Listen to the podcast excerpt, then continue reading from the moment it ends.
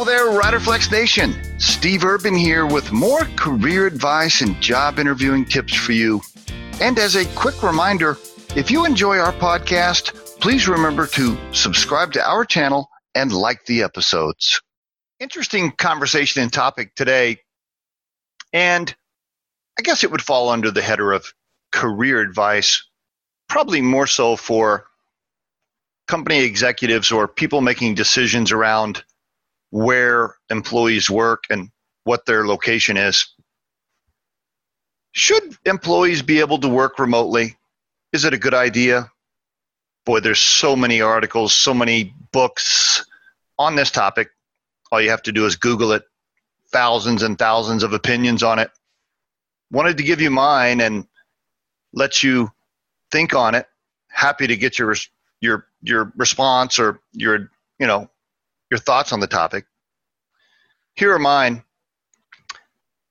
I'm really just blown away by the fact that we still live in a society where we're making people get in automobiles and drive 45 minutes to an hour to a building downtown just so they can walk in and sit in their cube and open their laptop and do work.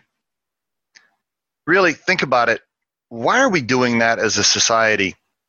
Is it because there's a boss somewhere standing behind a window and he looks out at the sea of cubicles and he sees the bodies, so he assumes they're working really hard and that makes that boss feel better?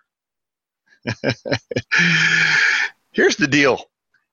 If your job requires you to open your laptop, connect to the internet, type on your keyboard, or use the phone, I don't understand why those people are having to drive into a building. Why are they having to commute to 2.5 hours a day, spend money on their automobile and gas, which, by the way, does all kinds of things, right, to our environment with the pollution or whatever. And plus, they're caught in traffic. They're irritated. They're frustrated. I mean, who wants to commute to 2.5, 3 hours a day? That's not a life.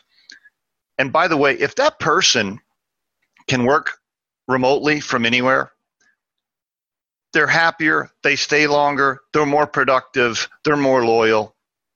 It really goes a long, long way towards the longevity of their stay with your organization. I truly believe it. I've seen it over and over and over. In fact, RiderFlex follows that same policy. We do the same things here. Now, there's all kinds of arguments as to why that isn't a good idea, but I got to tell you, these days you can counter argue just every point just about. The technology for chats and video chats and Slack and all those other tools that teams use to communicate with each other working remotely, all of those things work very, very well. And it's really easy to monitor people's progress and the amount of work they're producing, right? They have an assignment. You can see whether or not they're producing. It doesn't help you to be able to look out at the sea of cubicles and see bodies there. And that doesn't mean they're actually doing a good job or working.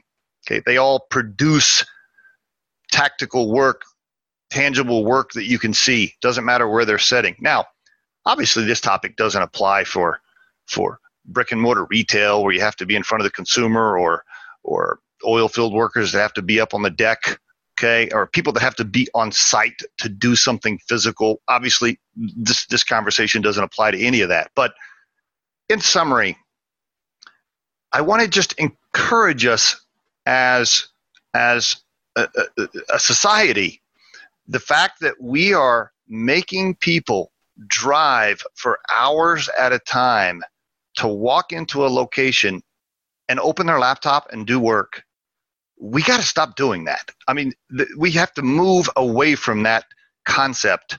And the sooner we do, I think the sooner we're going to have a lot happier people. You're going to have more time for your families, more time for your hobbies, more time for relaxation, more time around your home, whether you garden, whatever.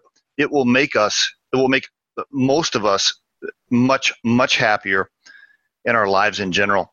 Now, one last thing on this topic, and there's like I said, there's books, there's all kinds of things on this topic, and we could debate it all day long. But one last thing, I also would encourage companies to maybe they have a rented space or a small space that once a week teams get together in person. Maybe on Wednesdays everybody drives in and works in a central location, or maybe it's once every other week, maybe it's once a month. And here's the other thing. When your team gets together on those occasions, it's so much more wonderful. There will be so much more real interaction that's meaningful because they'll be happy to see each other. It will encourage you as an officer of the company to have more off-site, probably, events for your team. Maybe once a year, everybody flies in and gets together for an event. My point is, if you really feel the need to pull people together, then do it once a week, once every 2 weeks, once a month.